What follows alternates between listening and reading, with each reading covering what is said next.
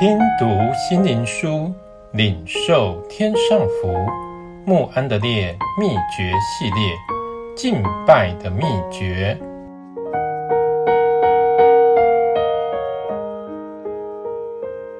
第八日，单独亲近神。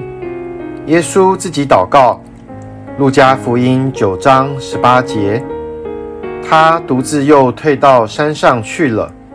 约翰福音六章十五节，人需要神，神造人是为了他自己，要人单单从他里面得着生命和喜乐。人需要单独地亲近神，但是人因为有肉体和世界的情欲，便堕落到暂时并可见之事物的权势底下。他的恢复就是重新回到父的家里。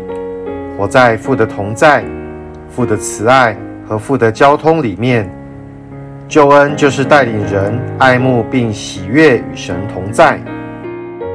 人需要单独地与神同在，没有这个，神的光就得不着机会照到人的心里，借着他神圣的工作变化他的本性，并且神的丰满也不能充满到他的里面。人需要单独地与神同在，将他自己降服在他的圣洁、他的生命、他的慈爱的能力面前。基督在地上的时候也需要这个。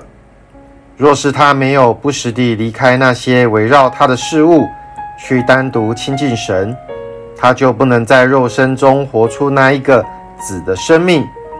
这一个对于我们岂不更是何等的需要吗？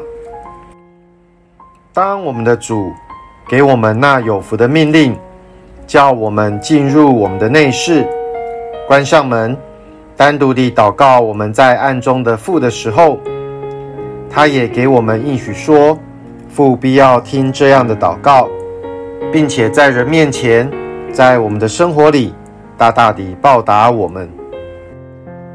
单独地亲近神，这是真实祷告的秘诀。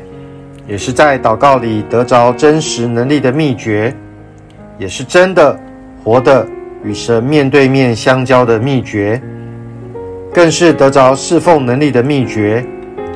若没有每天单独亲近神，就没有真的深的与神交谈，也没有真的深的圣洁，同时也不能穿上圣灵和能力，更没有长久的平安和喜乐。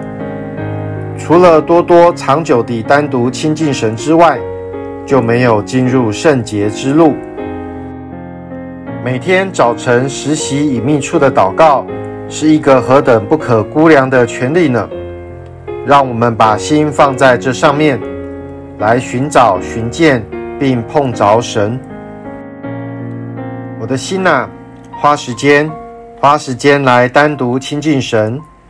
以后对你那些以为祷告五分钟就完了的人，就要觉得惊奇了。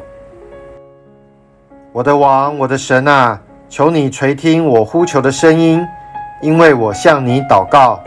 诗篇五章二节。耶和华，早晨你必听我的声音，早晨我必向你陈明我的祷告，并要仰望。诗篇五章三节。